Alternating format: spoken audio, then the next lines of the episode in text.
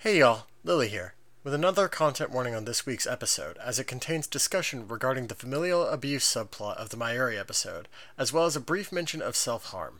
As usual, timestamps will be in the description. Stay safe, enjoy the episode.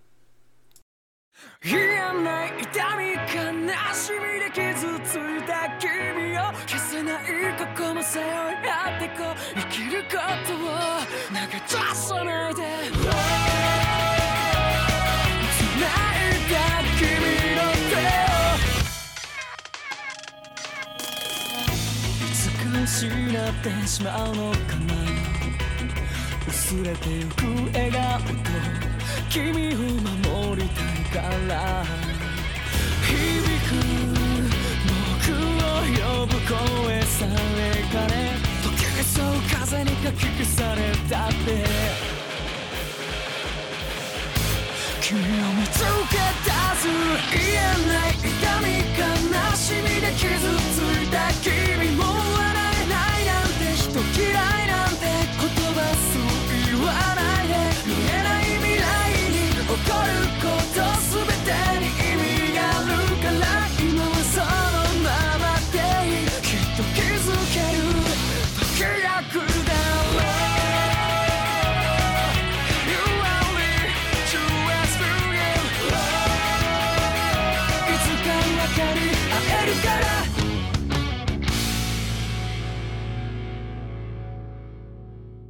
Um, oh man.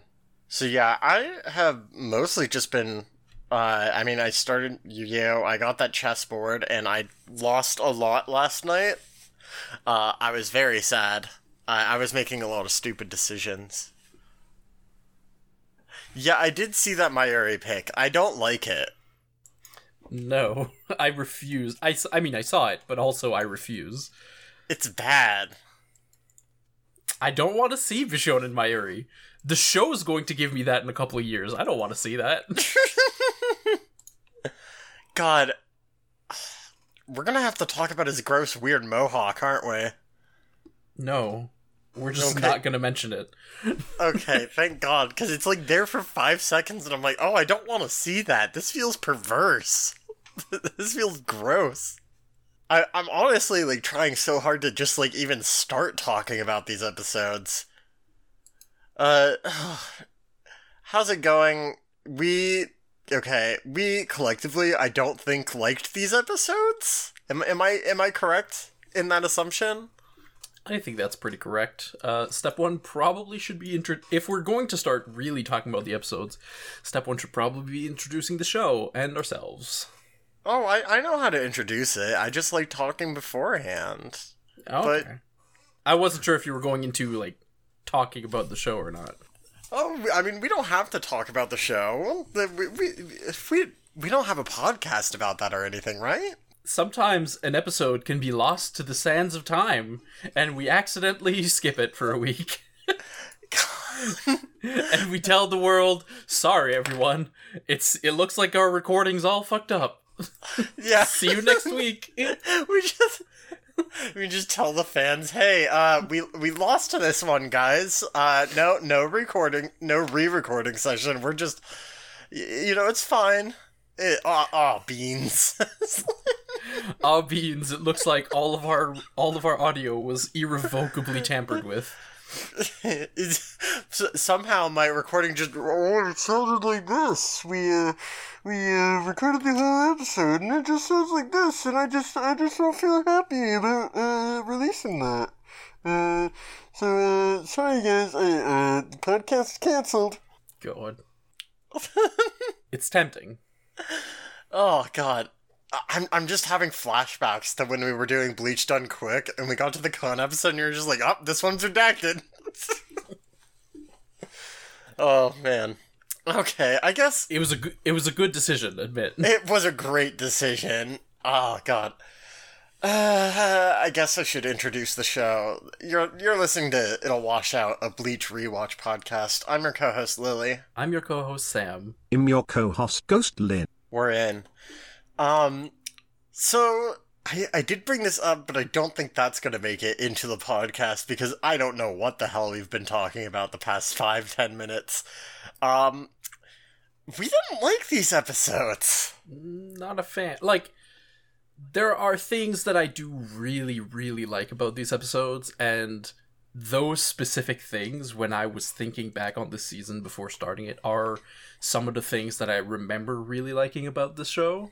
Uh, unfortunately, they're all tied up or like placed right next to things that I really, really did not like. Yeah, I I'm like really scared that like these episodes and like last week's episodes are really setting the tone for, you know, season 3 as a whole, and I'm really scared that we're going to be like overall disappointed because it, it feels like it, it Lynn's telling me not to jinx it.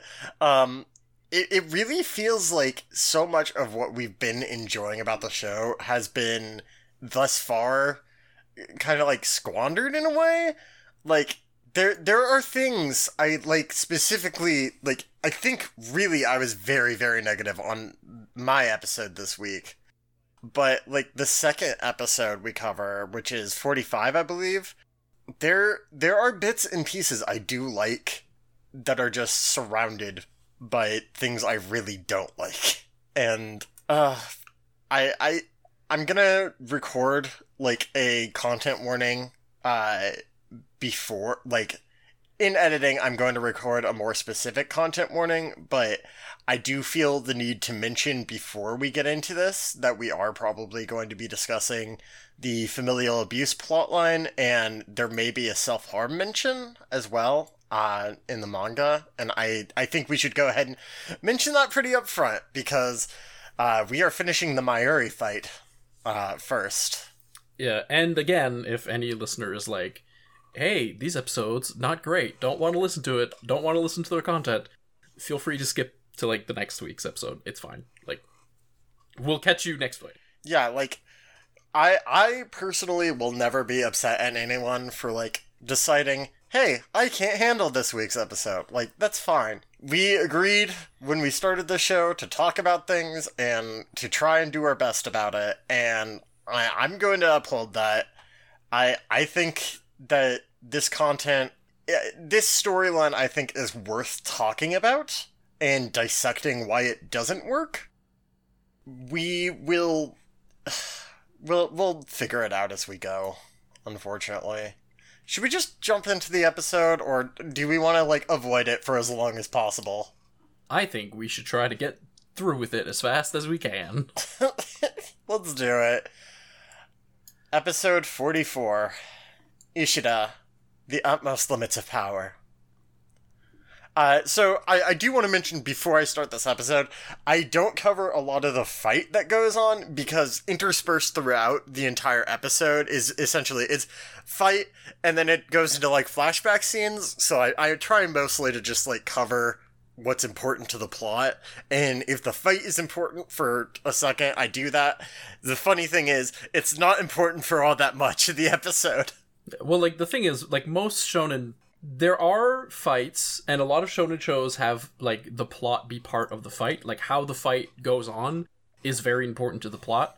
Bleach is very rarely that kind of show. Like the fights are more the fights are important but it's not like the manner in which the fight happens doesn't tend to be important except for the really big knockout moments and Yeah. there, there just aren't really any of them in this fight. Like the like the most of this fight can basically be summed up as the fight happens and like one side ha- is uh, doing better and that's kind of it and like everything else can kind of just it doesn't have any like real effect on the plot it's fine So I'm to go ahead and start with the summary. We continue the battle between Uryu and 12th Division Captain Mayuri, as the former asks if Mayuri wishes to know the name of Soken's apprentice. Uryu, immobilized until now, begins to stand, while Mayuri observes that he is using a Quincy technique known as Ransutengai, which works by bundling spiritual energy into strings to forcibly move body parts as if by puppet strings. This is really creepy. I do like it. it's really creepy and also and i think that like this is canonically the way or this is the way that the extended star wars universe had explained why um, yoda in the prequels flips everywhere it's because he does this with the force So you know, Ishida's a Jedi. That's actually amazing. I didn't know that. oh my god. but it is like a re- it's a real like oh yeah they're normal human beings they aren't spirit creatures so of course at a certain point they won't be able to keep fighting these these monsters and like really crazy cr- uh, creatures so they're like yeah even if my bro- even if my bones are broken or my joints won't move i can just puppeteer myself like like a really weird dude It's creepy, and I, I, I really do like this. I will. Yes, Yoda does do backflips, Lynn.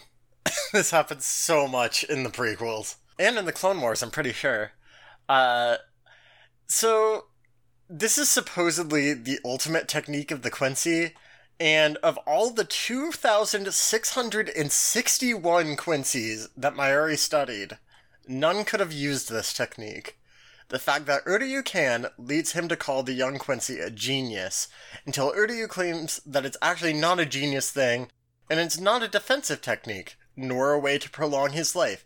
He explicitly claims it's an expression of his will to fight until he can avenge his master. yeah he's like i don't care for the label that you're using uh just let just let it be known i'm going to wreck your shit Uryu's angry like real angry It, it makes sense why Uryu is angry. Uh, I and to be fair, I'm angry for him.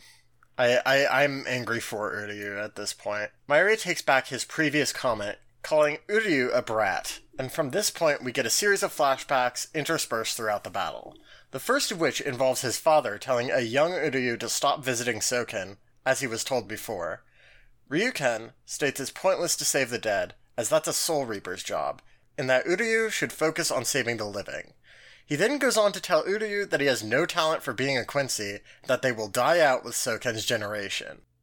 Uryu asks why Ryuken hates Quincy's, and Ryuken responds by claiming that they simply don't make money. So we can agree that Uryu's dad's a piece of shit here, right? he is a piece of shit but i do really love this scene like You I, too. I love the way that they're setting up because like so ishida's family is uh, hugely influential in uh, when it comes to like a local hospital that's a, like that's something that i think we've learned before and Ry- like Ryuken's uh, attitude is it's a relatively common one of like hey this thing that you're doing you're not even good at it do something that'll like will help you pay the bills like being a doctor. And it's like it's a really shitty attitude but it's also like a thing like it's a very common viewpoint that we see um just like in society at large. And i'm kind of glad to see uh this kind of conflict like this kind of it, it's like a it's a conflict that like i've seen and i know people who have lived through this and it's kind of cool to like see it on screen Yeah, that makes sense. I, I don't. Uh, of the parts of this episode I don't like, this is not like really one of them. I I thought this was fine. I wasn't like all that invested per se in this drama, but I like again of the parts of this episode I did not like. This was not really one of them. I I just thought this was fine. So, after that, we cut to a conversation between Uryu and Soken, who says that Ryuken is right and that Quincy's simply don't make much money. People have families to support, after all. Uryu states that he can see hollows in the people they attack, those the Soul Reapers don't handle. He wonders how Ryuken can believe such things since he must be able to see them too. Uryu states his wish of becoming a powerful Quincy who can protect those people from hollows, so that Ryuken will ano- acknowledge the Quincy. Soken thanks him, and we cut back to the fight for a brief moment, only to be brought back to another flashback. So, at this point in in the like flashback stuff, this is like more the drama I care about as opposed to like just the father stuff. Uh, I do like that Uryu here as a character is like, no, I want to protect these people. It, it makes sense for who he is, and I don't know. I I care about this more. I like little kid Ishida. He is adorable. He just wants to be a strong hero. He wants to protect the people that he sees like are in peril. And part of like part of his stated goal is hey, my dad and grandpa are fighting and I want them to like be friends. So I want my I want to be a strong Quincy so my dad will like be a friend with with uh, his dad or my grandfather. I I forget if uh I don't think we know who, uh, which side uh, Soken is from, or Ryuken is. I, ke- I keep forgetting. Yeah, yeah. Honestly, I don't know which side uh, they're from, but you know, I'm sure we'll find out eventually. I'm sure that has no importance. Soken requests that Uryu tries to understand Ryuken, noting that one's sense of justice comes from what they wish to protect. Uryu jokingly asks if Ryuken wishes to protect his money, and Soken states that Uryu will understand one day, and at that time he too will know what he wishes to protect. He hands the box containing the Sanrei glove to Uryu, telling him that he is leaving it with him. So, yeah, I do like that little bit where Uryu's just like, oh, so he just wants to protect his money. I get it. I, I do kind of like that Soken's like, actually, kid, your dad's right, and he's got like some really good reasons to be doing to like be acting the way he is. But also, I'm not gonna like you learning this is going to like be part of your character development, and if I just tell you now, you'll just be like, yeah, but he's stupid. So I'll li- I'll let you learn about it as you grow up. It's fine. it's fine. This cer- this certainly won't cause an incredible emotional rift between you and your father. I'm sure. Absolutely not. it's anime. That never happens. Uryu remembers his training to master the glove, as his master's words echo through his mind in another flashback. His grandfather's words describe how to train with the glove, noting that if Uryu can wear the glove and manifest a bow, maintaining it for seven days, he will become infinitely closer to the pinnacle of Quincy power. He warns, however, that after this point, he must never remove the glove, as doing so will elevate his ability to collect energy beyond the limits of a Quincy, which will cause Uryu to lose his powers after a brief explosion of enormous power. Man, not removing that glove sucks. Well, it's like basically the glove is like a really heavy set of weights, and once you get used to using it, you'll be really good at fighting. But also, if you take off the weights, uh, you're gonna be so good at fighting, you'll destroy your arm if you throw a punch. That's a really good way of describing it.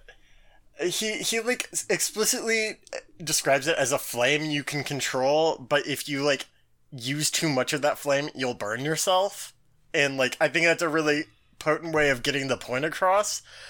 I I do think it's very silly that he has to wear the glove at all times. Like it, it makes sense, don't get me wrong. It's just like God, that would suck. Like He's been wearing this glove for like two weeks. It is a stinky glove. It is a stinky glove. As the fight with Mayuri continues, Uryu hears these words once more, and mentally notes that his Ransa Tengai, which are the, uh, like, spirit puppet strings, that they can't last forever. He apologizes to Soken and claims not to understand his father's feelings or what he wishes to protect, but he does know what can't be forgiven. He apologizes again and claims that he must disobey his master one more time, breaking one of the pieces off the Sanrei glove and causing it to split down the half, as Uryu is surrounded by a column of energy. This is a cool shot. I, I do like this. Like the in the way they because in the manga they just kind of like flip back and forth between the manga the fighting and the flashback in the anime a lot of it is like like they they keep going back and forth but also there's moments where like both are on screen at the same time or we're getting like Soken's words while we're seeing Ishida fight and overall like the the scene setting is really well done. Uh, and like they make this flashback like super interesting. And then when he snaps off the glove it just like like all the sound goes away. And then there's just I thought it was cool. of the glove breaking off and it's like oh damn. Shit's getting real now It was kind of weird because, like, they show it twice. Like, they show it before the commercial break, and then they show it again after the commercial break. And the first time, like, you don't even get the sound of it, like, breaking off the glove. It's just completely silent. And then the second time, you get the sound. Which I thought was a little weird, but, like, it was still cool nonetheless. the first time's like hey hey look at this thing we've been talking about it now it's happening and then when it comes back it's like oh it's happening Uryu now has new armor, a new bow, and a wing of spiritual energy emanates from his right shoulder. Uryu has become the one-winged angel. God.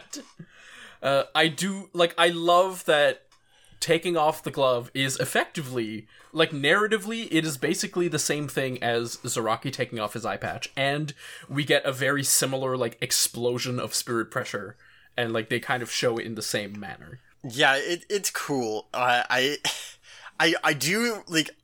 I, I am trying genuinely to find like really positive points about this episode to like counteract like the negative the negativity we're going to have with where it all lands. But like the way Uryu looks here is sick as hell. Agreed. Uh, with this new armor and everything, Mayuri is shocked to see the buildings disintegrating into spiritual energy as he explains to the audience that this makes sense because all structures in Soul Society are made of spiritual energy. And this this totally makes sense, right? This totally makes sense. Yeah, like if you had if we didn't have this visual and you told me like oh yeah, like everything in in Soul Society is made out of like condensed soul energy, and then you put you explain to me that oh yeah, the like this technique of the Quincy's lets them absorb all the spirit energy that's around them. I would have been, oh god, oh no, what's going to happen to Soul Society? Oh no. So it all makes sense. It, it makes sense. It does like I did have to like really work hard to suspend my disbelief here for a second because like thinking on it, it's like if if everything in Soul Society, like all these structures are made of spiritual energy, wouldn't that kind of like muffle the ability to sense other people's spiritual energy as like soul reapers? Like if you were like going and like looking for someone specifically, wouldn't it be like kind of hard to get a read if everything is spiritual energy?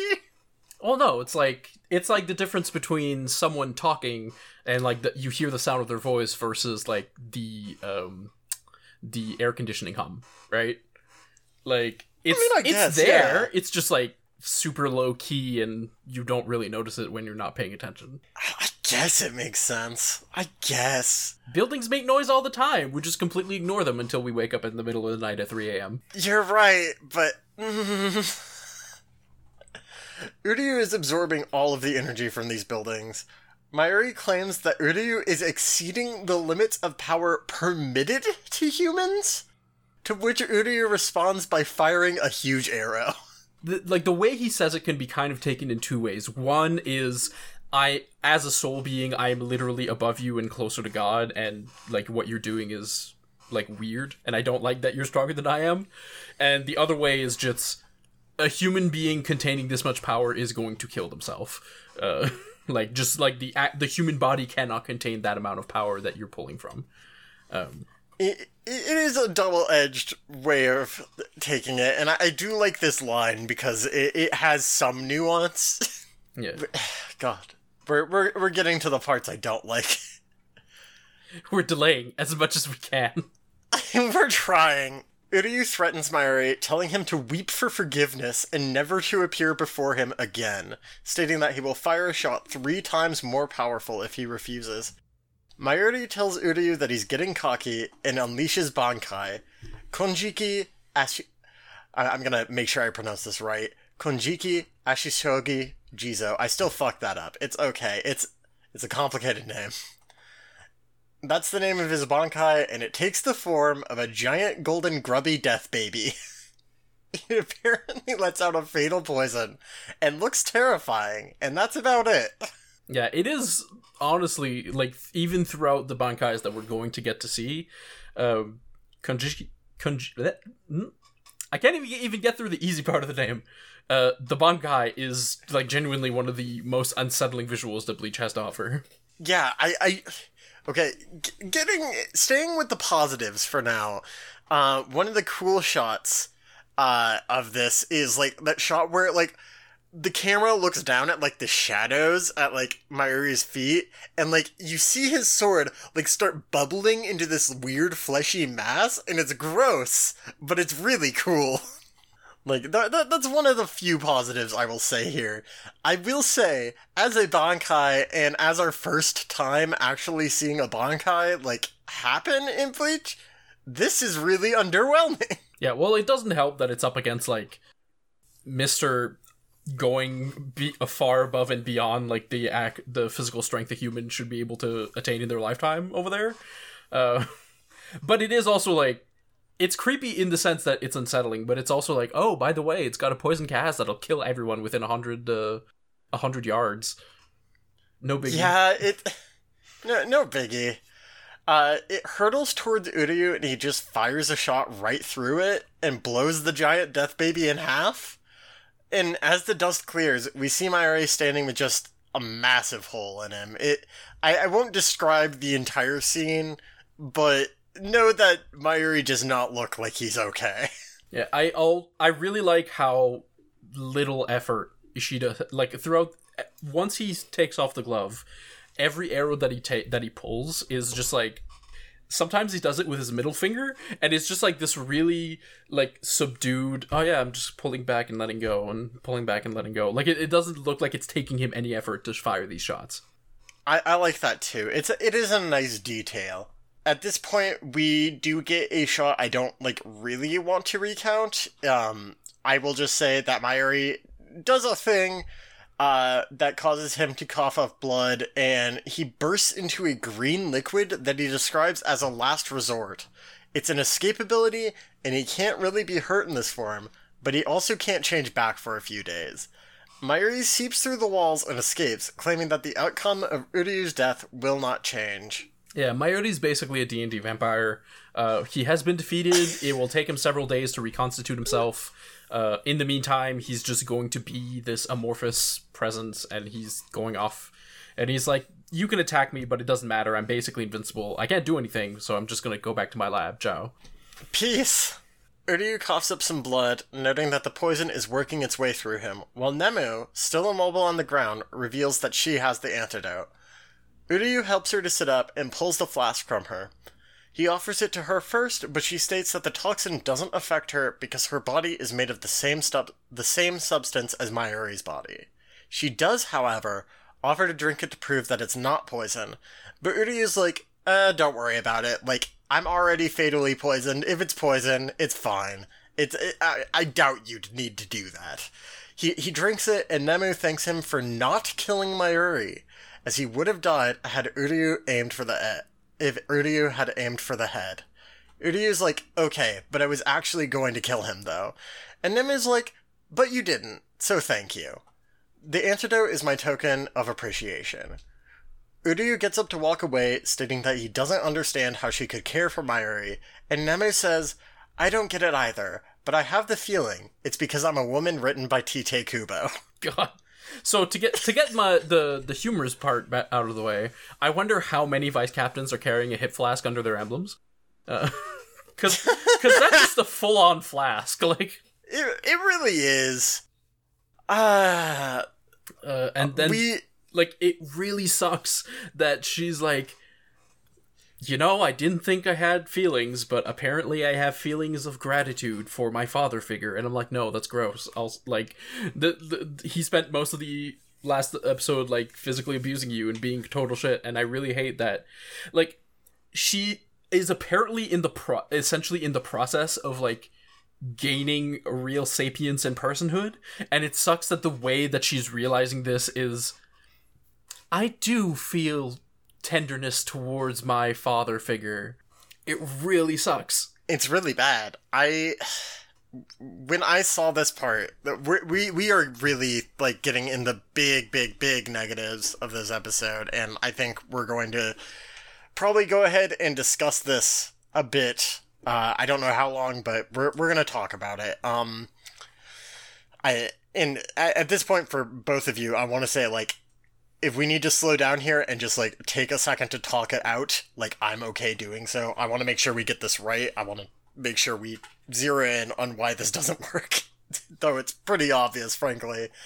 It's really disgusting to me that like the only I know you basically said this way way quicker than I I'm going to, but it's really disgusting that the very first sense of Nemu being a person we get in the show is her being like, ah, that guy who was like really just being the worst to me actively last episode. Yeah, I care about him. I, I I'm happy you didn't kill my abuser. That makes sense. And it, it does not make any sense for her to act this way. We we haven't seen her as a person at all to this point. And for the very first time we actually get anything from her to be this. It it feels gross. It it really feels like it, it really adds to the feeling that Kubo was writing this subplot as a way to get shock value and make you hate Mayuri as a character more.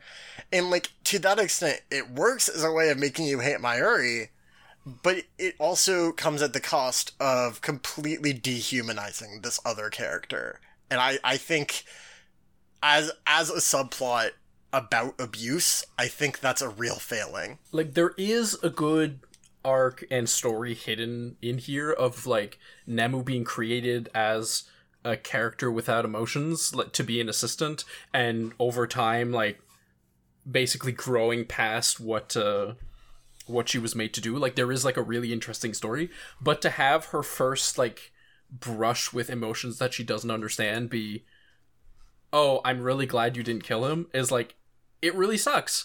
Uh and it's like it's you can have a story where the uh, abused character has feelings for their abuser. Like that's a thing that happens all the time.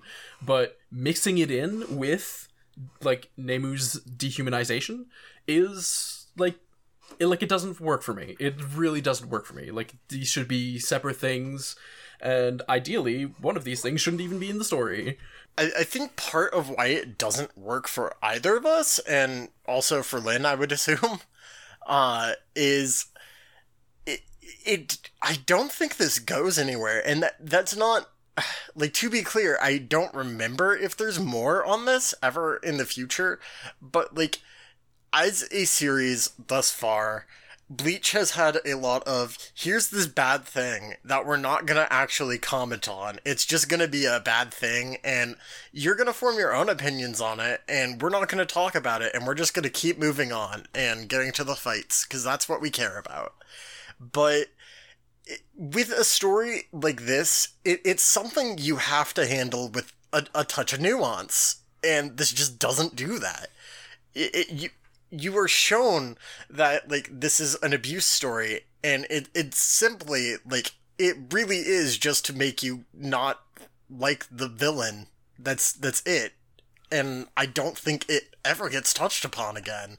And if it does i don't think there's going to be like any actual commentary on that. I don't think there's going to be you know an actual point where hey, maybe we should look into this and maybe we should actually talk about who Nemu is as a person and maybe we should actually figure out and unpack this whole situation because like we get like very very sparse details about it and when we get those sparse details it's like I would like to know more. Like, I don't want to see more of Mayuri on screen, but I'd like to know more about what's going on here, so I can at least unpack this situation and get, like, some sense of closure on it. But we don't get that. It's just there, and then it's gone.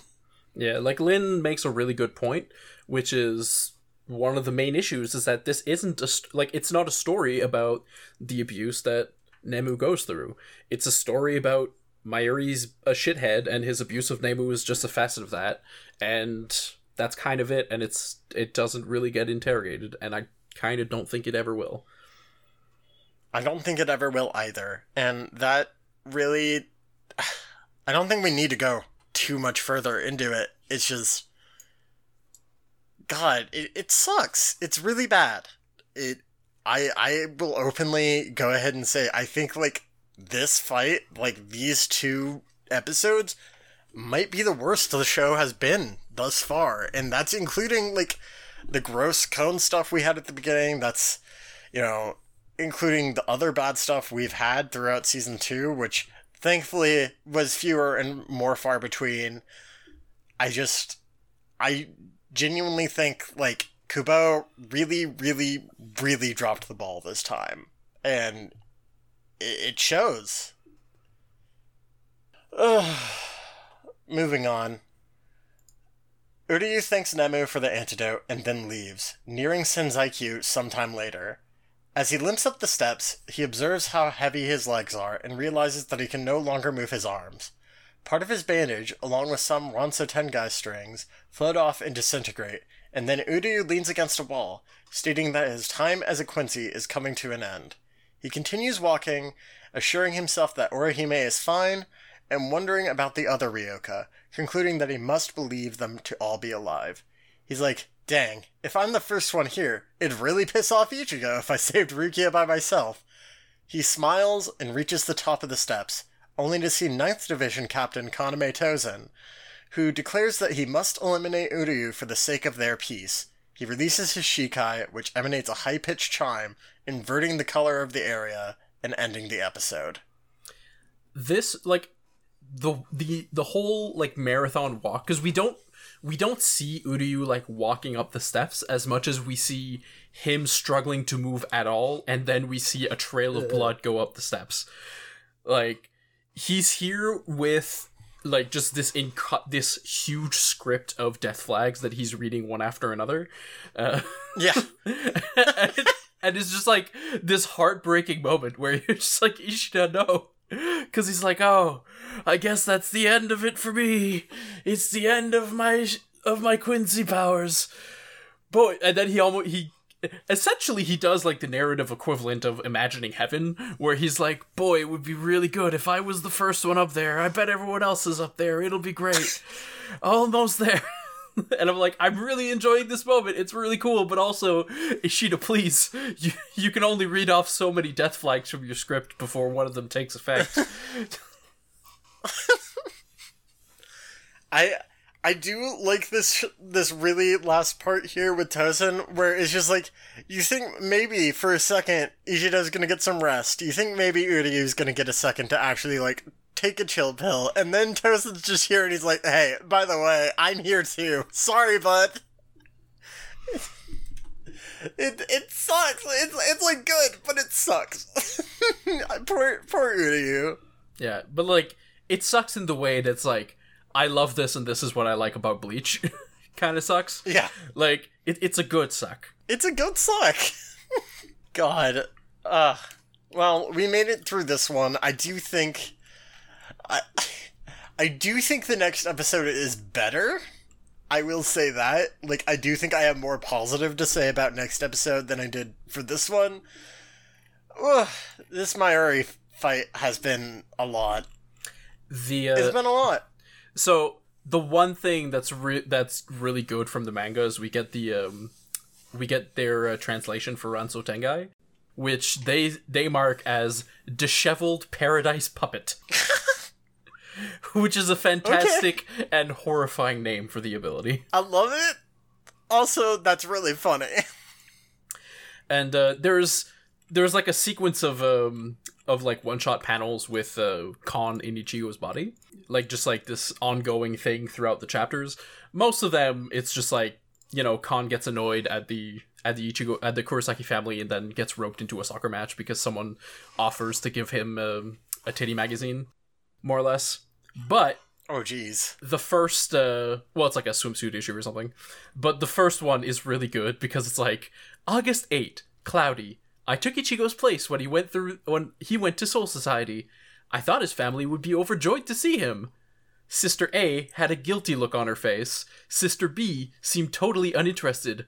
Father a was obviously annoyed because all three of them are standing around a watermelon cut into three what the heck is this? Are they upset about having to split the watermelon four ways?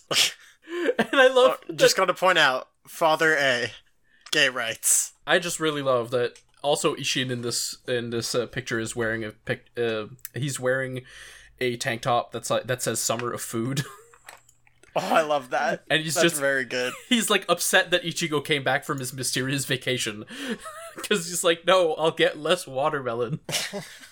God, the, I, these end of mong, like end of chapter gags have been really doing it for me lately. Mostly, mostly. There have been some like bits I'm like, "Ah," but like the these are giving me life through the darkness we are currently going through. Yeah, like it's it they they've been like a real um like lighthearted like the uplifting my heart needs as I'm going through these chapters in the manga and I'm just like oh god cuz Mayuri's just he's worse in the manga. He's he's just worse uh because you can't put that shit in anime. Uh it's really annoying. Uh, it's bad. It's bad. He he is slime now. We don't need to talk about him anymore. He's slime. If I'm, I'm gonna go ahead and give the tentative if Mayuri returns. I hope he stays slime forever. Yeah, we're done with this episode. Let's just move on to a five minute break.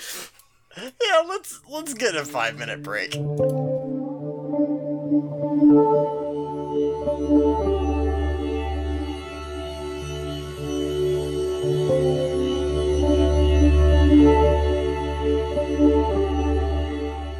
Do we have to? Do we have to? Right, so let's get back in it with episode 45 Overcome Your Limits. I don't wanna. Uh, the episode basically just starts with Ishida in no state to fight, and when Captain of the Ninth Division Tozen unleashes his blade, it puts him to sleep immediately. And I like what this says about uh, Tozen, because Tozen has been going on and on and on about how much he doesn't like fighting, and we see that his ability, supposed, like we aren't exactly sure if uh, it did something to Ishida, and because Ishida is already so exhausted from his previous fight, he got knocked out, or if the blade itself's ability is the thing that put him to sleep. But either way, Tozen man Tozen takes out people without actually killing them or hurting them in any way. It seems like so that's pretty cool to go Yeah. with his uh his earlier like. God, I hate fighting. I hate fighting so much.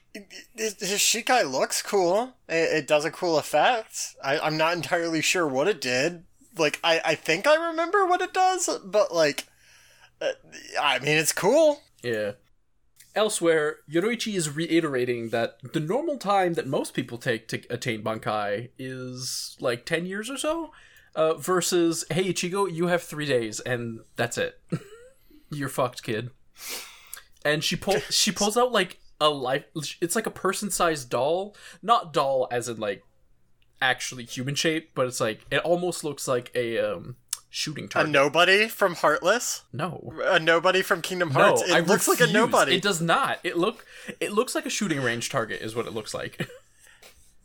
It totally looks like a nobody. no. Lin. Wow, okay. Okay. I trusted you, Lin. There. The the council has voted. It does not look like a nobody. I begrudgingly just leave. I'm I'm I'm gone. It's a Sam podcast now.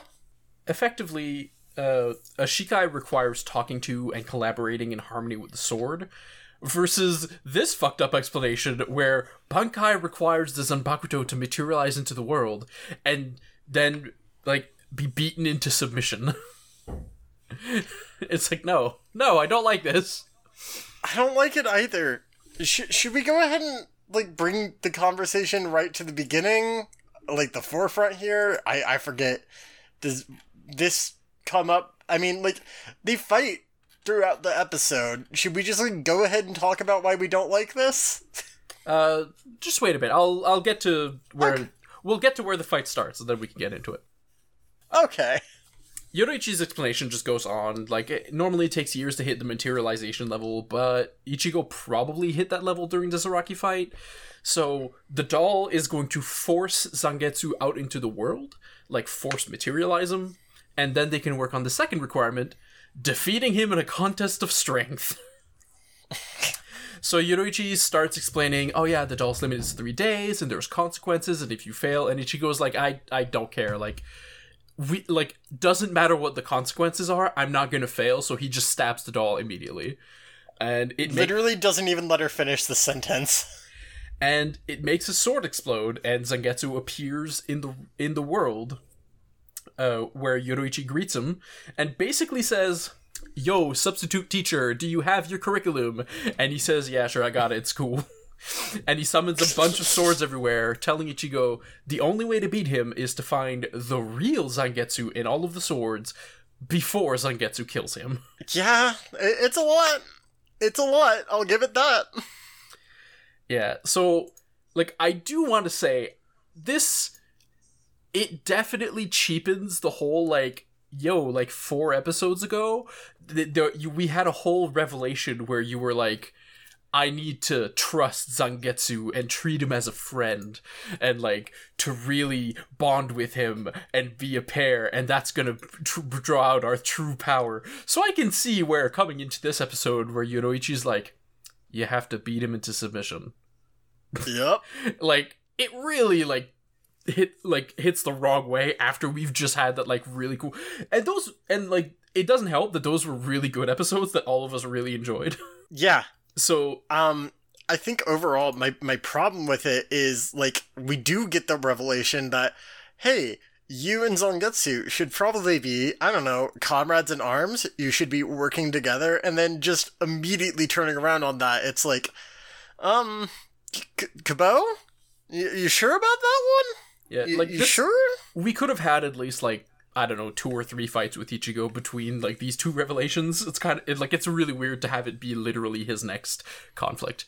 Um, I do want to say that there are there's a lot of mid 2000s anime series that had this a similar concept to this, including Shaman King and Zatch Bell, uh, both of which also had a whole like you can't treat your weapon as a you can't treat like your weapon and friend as a tool you have to work with them they have to be your comrade etc etc but in that case the way that it was presented as it wasn't you need to do this to get the maximum power from your um from your tool or your weapon. It was they need to see that they can trust you to do what's best so that they'll be comfortable giving you 100% control over their power like that like it, it, wa- it was always presented as an issue of trust or an issue of like hey i'm putting like the ultimate level of trust. I'm letting you do everything that i'm letting you do everything with my power. I'm gonna be completely hands off.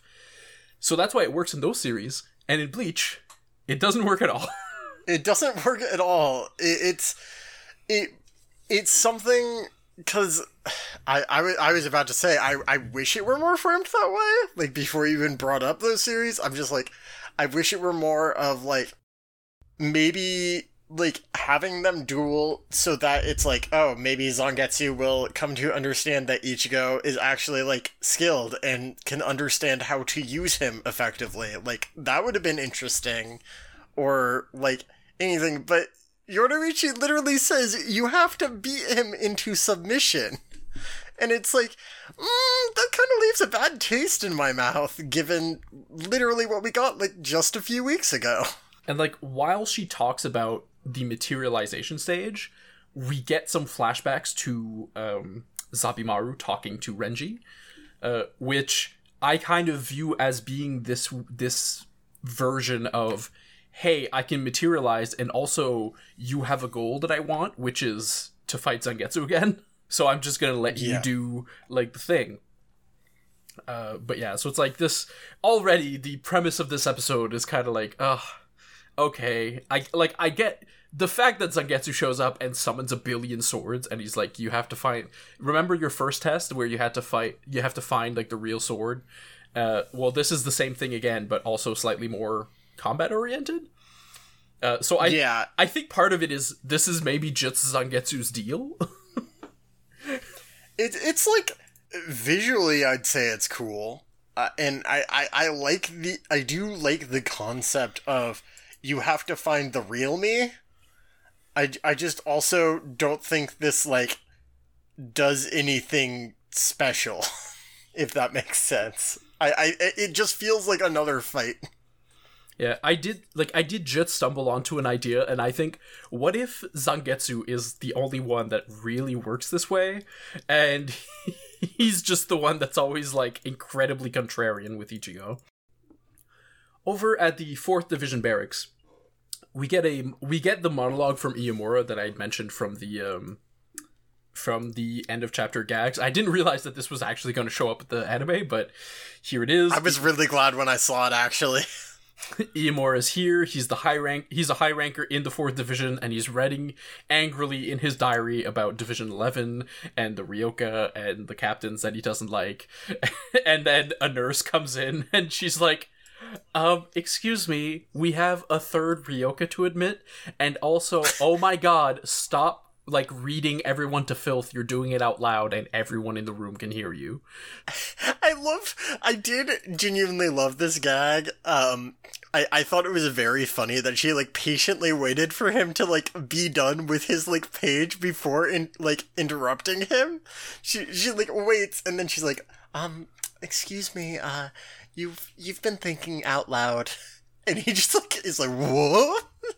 Well, yeah, she Very wa- she wanted to know if he was gonna like mention her or something. I yeah, this is very good. She's like, I'm collecting some really good gossip.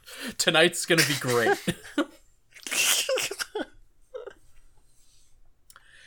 and meanwhile, the flunkies from Division 13 are pleading with the Division 4 captain uh, due to. Uh, like, they're saying, due to being subjugated in both body and mind, the one true hero of our time and hearts shouldn't be punished too severely. Unohana takes it into consideration, but says that Hanataro's actions have caused a ton of grief. Like, the, Hanataro has caused some problems, like some real problems. And we learn that he's the seventh seat of Division 4. He's taken away by his vice captain uh, after basically being told, like, you're still in trouble. Like, I'm going to take the 13th captain's words into consideration, but also, holy shit, you're in trouble. And When I saw Sentaro and Kiyone here, uh, for a second, my like heart stopped because I'm like, oh god, I I already deal I already dealt with this other episode. Please don't make me deal with them too much more. And thankfully, they're like barely on screen. they're just there to remind us that Hanataro is great and wonderful and should be protected at all costs. Agreed. Uh, I do like the scene like where because Hanataro was taken is basically walked off by his vice captain, and he wonders like he's he's not repentant in any way, shape, or form. He just wonders like if he's caused more problems for Rukia by helping the escape attempt than if he had like just left it alone. And his vi- Yeah. his vice captain's like, you know what, like. I don't agree with what you did, but good on you for like having convictions and acting on them. That's actually kind of cool. Yeah. No. Um. I I do. Uh, I I really do like Isane. I believe that's her name. Isane. Um. I I first of all really like her design. Uh. I've always liked her design. Um. But. I don't know. I, I, I really liked this this small quiet moment. The, I, I really think like all of the big positive moments of this episode are the smaller, quieter moments, and all of the fight stuff just did not work for me. Yeah.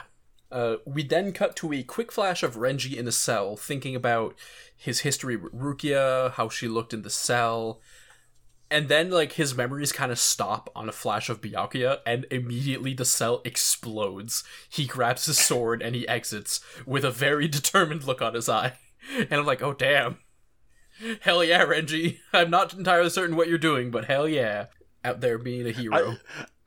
Quick question. Quick, quick, quick question. Did they just leave Zabimaru in his cell with him? Uh, yes, because uh, Renji was like Renji was in jail because he fought for them, but he did it alone. He didn't have like he he wasn't being treated as a traitor. He was just being treated as a soldier who did a, a stupid decision. And also his sword. They had him handcuffed, though. Yeah, but also like the sword itself is like the sword is part of their soul, and also the sword was completely busted up. So like we because we could see it like in pieces on a table. So I Yeah. I have a feeling that the part of the surgery was actually fixing the sword. I guess that makes sense. It's just it's just very silly to me that they're like, ah, yes, let's just leave him in his cell with his weapon. That's a good idea. Yeah. Although, granted, I think they're probably under the. Uh, they're probably like, "Hey, you're you're in timeout. Please don't do anything." Like they're not expecting him to like explode the cell. yeah. Besides, we've we've seen that the Shinigami are able to like do energy blasts. So Lim's like, what was he gonna do? Break the rules again? what are the odds? Goodness. uh, a quick a quick note on uh like potent. Uh, actually, no. I'll never mind. I'll just do that in the in the manga pit. In another Okay. in another cell, we see that Kira's not taking his actions of defending Gin against Hinamori lightly. He hyperventilates at the mere thought, and he basically like he he seems like he's getting a panic attack when the lights turn on and someone's like coming to see him. Uh, his cell is all scratched up everywhere. And then his captain, at, when his captain asks if he wants help because the person visiting him is Gin, uh, he looks like he's hanging on by a thread. Like Kira looks like he's going to snap at any moment. Like he look like I want to give him a vacation and some hot cocoa. He looks genuinely terrified, and frankly, I would be too. Uh, we cut to Ichigo getting thrown across the, the field, you, and there's just like a re. I did I didn't enjoy this bit because Yoruichi and Zangetsu are both like drill sergeanting him. Like he is on the ground, he's spitting up blood, and both of them are like, "Get up! We don't have time for this. Come on, let's go! Like you have to hurry up and get on with your training." Zangetsu even goes like it you know it's fine if he doesn't get up i'll drag him up so he and like force him to fight it's fine and i'm like buddy whoa It it just really further like it, it, it further steps on like all the things we liked about what happened like a few weeks ago in the Kenpachi fight. It's just like okay, so we're not even gonna pretend this is a way to like get them to work together better. It's really just ah, Ichigo must win battle. Woo! i will say that this does fit like thematically with um yoruichi because like we know that yoruichi was the captain of a division previously uh Yeah. so we know that she was like part of a military structure we know that she's friends with Urahara, and this is basically the same way that Urahara was doing his training. So, like, it it makes sense, but I really don't like it. like, it is Yeah, that's where I'm at too. It's consistent, rather. Like, it is very consistent with the way that we know that the people who associate with her have also trained Ichigo. Um, but also, like, mm, don't like this. don't like this. Over at the 11th squad barracks, because we're just kind of like flipping through all the barracks at this point, uh, Maki Norihime got picked up by Yachiru, mo- who mostly did it out of pure curiosity. She's like, oh, that's a Ryoka. I can sense it. and she just like brings them to the uh to the 11th squad barracks and we basically just have a scene of everyone like of everyone that we know of squad of uh, division 11 like sitting around orihime and they're like so what do you think uh ichigo's gonna do? You think, think he's uh think he's good? We really want to fight him. And she's just like well I guess he's fine. Know, you know what? I'm I'm sure she's fine. And then Zaraki is just like, "Oh yeah, he's absolutely fine. I bet he's getting stronger right now. I really want to fight him again. That was that was fun. That was the funnest thing I've had in centuries. I'm to You know what? I'm to help you. I don't even care what your goal is. I'm to help you because I bet I bet if I stay close to you, I'm to get to see Ichigo again." and she's just like, oh, okay. And then the rest of Division 11's like, fuck yeah, our captain's the best. Whatever he says goes. I, I'm just gonna go ahead and say it. Squad 11, best squad. best squad. Zaraki squad, best squad. we go back to the 4th Division barracks where Ishida wakes up in jail, surprised that he's alive, and then he f- immediately freaks out because there's a mummy hanging down up- upside down above him. But it's just Ganju who's bandaged head to toe. Ishida asks why they would bother treating their injuries, and Chad answers him since he's forever and always the surprisingly best at information gathering of the group. Uh, he basically says, "Oh yeah, I heard the guards talking about a captain getting assassinated, and we're the prime suspects in the investigation." Ganju notes that their shackles block and suppress powers, and Ishida thinks for a moment that his powers are probably gone regardless. But Ganju also makes a, a great point. If we're the only ones in the cell, and we're not hearing anything about the other ones, then that means that the others are probably not captured. Chad, like Chad, goes out of his way to make a point that Orihime is not suited for combat, and I wish the phrasing was different because I feel like what he would say is more Orihime wouldn't pick a fight. She's smart about avoiding them, and then he says, Yeah. "Well," and it's like this, like because the way he says it is. Orihime isn't suited for combat, so we have to wait for Chigo to come save us. And I'm like, God, It's literally like he brings up Orihime and he goes, Orihime, who isn't suited for combat, and then he just continues talking. It's like, dude! Like there, I could see him being like Orihime, who isn't like prone to combat. Like she wouldn't jump into a fight. like, uh, and then I'm also like, hey, isn't part of Chad's entire backstory how he was a pacifist and didn't like fighting? right? Like, it, it, Buddy. it feels so fucking out of character. it's frustrating. It's really frustrating that they're just like sitting there and being like, uh, Orihime is not suited for combat. We get it, show. Donju and Uryu are both like, oh yeah, that sounds right. Like, we get it, Bleach. You're never going to let Orihime have a fight. I get it. Fine. I hate you. Jesus. Uh, Chad, Chad finishes up by saying that he's going to wait for Ichigo and that the best thing that they can do in the meantime is just, you know, wait, heal, make sure they don't get hurt more, and trust in their friends to free them. Over in the underground arena, Ichigo breaks his 18th blade, eventually grabbing one that looks like his usual sword, but it shatters like glass immediately. And Zangetsu explains that every sword is a fragment of Ichigo's heart. And there's the one that he's looking for is like the fragment of his heart that was entirely shaped just fight. Uh, but then he says the one shaped like his usual sword, for example, was Ichigo's heart's frailty for depending on Zangetsu, and that makes no goddamn sense, since the entirety of Ichigo's training thus far has amounted to trust Zangetsu and fight with him and let him support you, and this episode gives me a headache. It is Literally, it's literally completely backtracking on what we were told a few episodes ago, and that really sucks. like it's so frustrating because it's just like you're you're literally the one that was like don't see me as a tool you're like ask me for my power Wait, no, I, I've thought about it more. Please, see me as a tool. Please, use me just to fight. Like, oh, no. No. I, I'd, I'd rather not, actually. I'm I'm going back to a pure Shikai fighting style.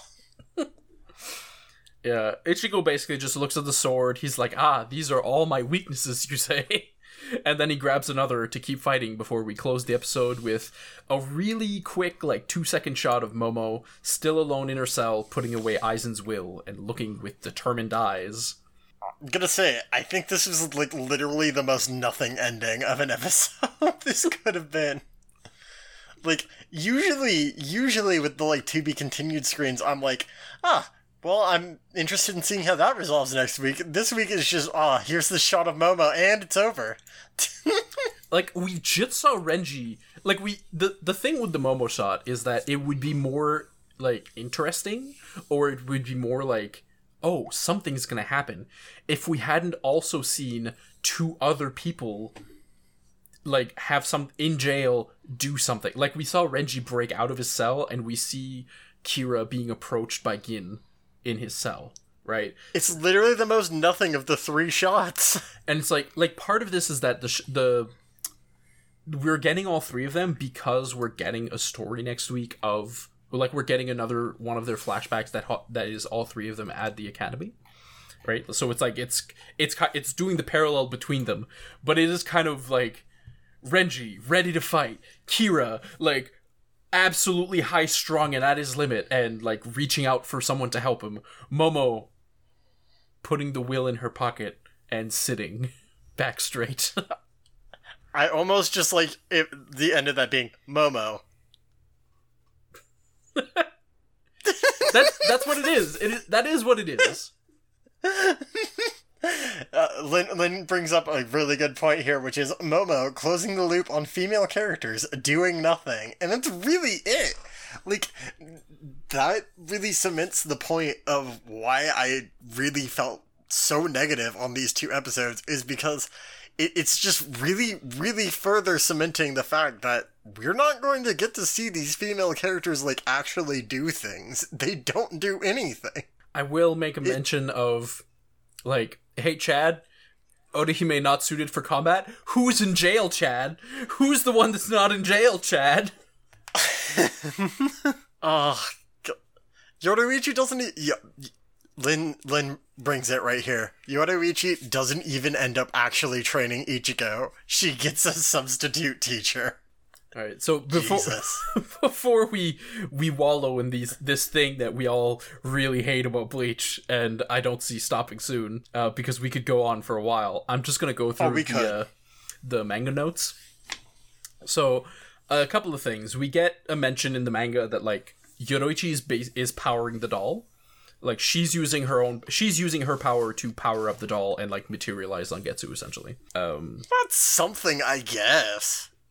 We see that uh oh right uh remember when i was like hey chad could have maybe it's a translation thing. Maybe chad actually meant this with uh with uh orihime. And it's like no the manga the manga version says orihime with her lack of combat skills has probably been captured.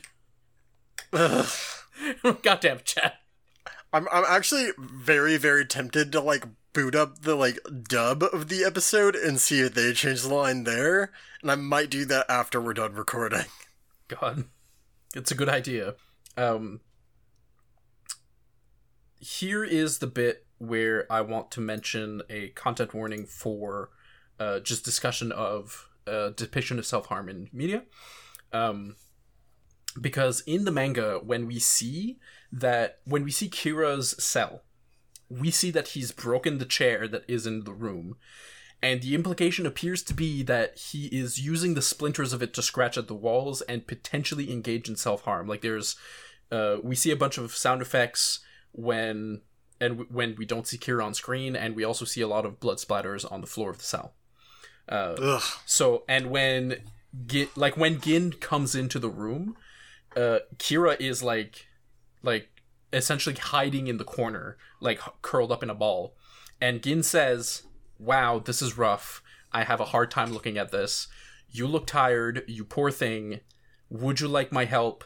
Come with me, Izuru." Uh, yeah. So it's like it's a big heavy moment, but also like, like I like I like the moment as presented. Um, and I think it like really um it it's effective at putting us in like the the mindscape that Izuru seems to be going through, but it's also like it's heavy shit, so I recommend anyone um anyone sensitive to those topics probably shouldn't be looking up these manga chapters. But yeah, The scene itself is is interesting. I, I I will go ahead and say that like I I think overall like that scene is terrifying and it it at least uh it at least sounds like in the manga it's it, it's more presented as Gin maybe a little less sinister. Is, is am, am I reading that right? uh no, Gin is definitely sinister. I will I will Alright, share you that yep. image. Gin is terrifying, the most terrifying motherfucker he's ever been in the series. Okay, cool. Never mind. then. Uh, but yeah, like he doesn't like because he he comes in being more like, oh, you look tired, you poor thing. Do you want my help? And but like when he's asking, hey, would you like my help? It is that same shot as the anime where he's like, Okay. he's really close to the screen and he's grinning, and you're like, this person, this person is someone who is up to no good. Cue that Harrison Ford like meme of evil, evil. Kira, baby, Gin, evil, evil. God. But yeah, so I think the the manga like impre- basically impresses more that like the like Gi- uh, Kira's not in a good uh like he's not in a good headspace and Gin is clear like I think the the intent here is very much that Gin is like preying on that headspace. Like he's like I'm to help you. I'm your captain. It's great. Come come with me. Come help me do the thing that I need to that I need to do. Um don't worry, I'll keep you safe. And it's like, "Oh, Oh, good. Glad to have this happen in the same episodes as the Mayuri stuff. Yay. Great. I do think this is like dealt with with more nuance. Uh, slash is given more like consequences in the story uh, wherever this goes compared to all the Mayuri stuff. I, I think the thing is we we've also had like a bit more build up on like Gin as a character. Uh like we've had a bit more build up in the sense of we already know him to be pretty creepy and sinister, and we've seen him doing a lot of stuff in the shadows. So this feels like in character, at least. Like, I'm not saying like the Mayuri stuff is out of character. It, it's just like, yeah, Lynn, Lynn puts it better than I am. It, it's more intrigue than just outright being shitty. Yeah. Um. So that's all I have to say about these episodes. Ugh, that that's all I have as well. I I'm just gonna say like stay safe. I don't know like what to expect for like content warnings like upcoming. It it definitely seems like Bleach is taking a darker turn for right now. Um, and uh, just just stay safe. Like for real. Well, we will continue to, you know, bring content warnings, like, if necessary, like, for the future episodes. Uh, if we, you know, if we beef something, because, like, there, there is likely going to be a lot of, a lot of different topics covered here that probably won't be handled with the most nuance in, in terms of bleach. Uh, like if we beef something please let us know and we will you know do our best to like remedy the situation and we, we want to make sure we cover these topics like in a way that we like engage with it and can talk about it but i want to make sure we like engage and talk about it like in a responsible manner if that makes sense. So yeah um i i guess this is the part where i go ahead and say thank you for listening to it'll wash out a bleach rewatch podcast you can find us on Twitter at BleachCast, and you can email us at iwobleachcast at gmail.com.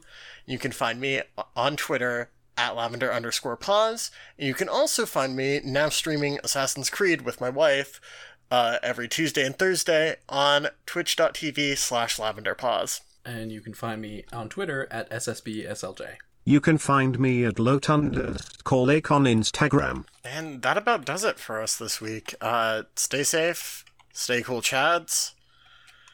Commitment is a strong word. Uh, uh, only engage as much as you can take it. Stay safe and healthy, both physically and mentally. Peace.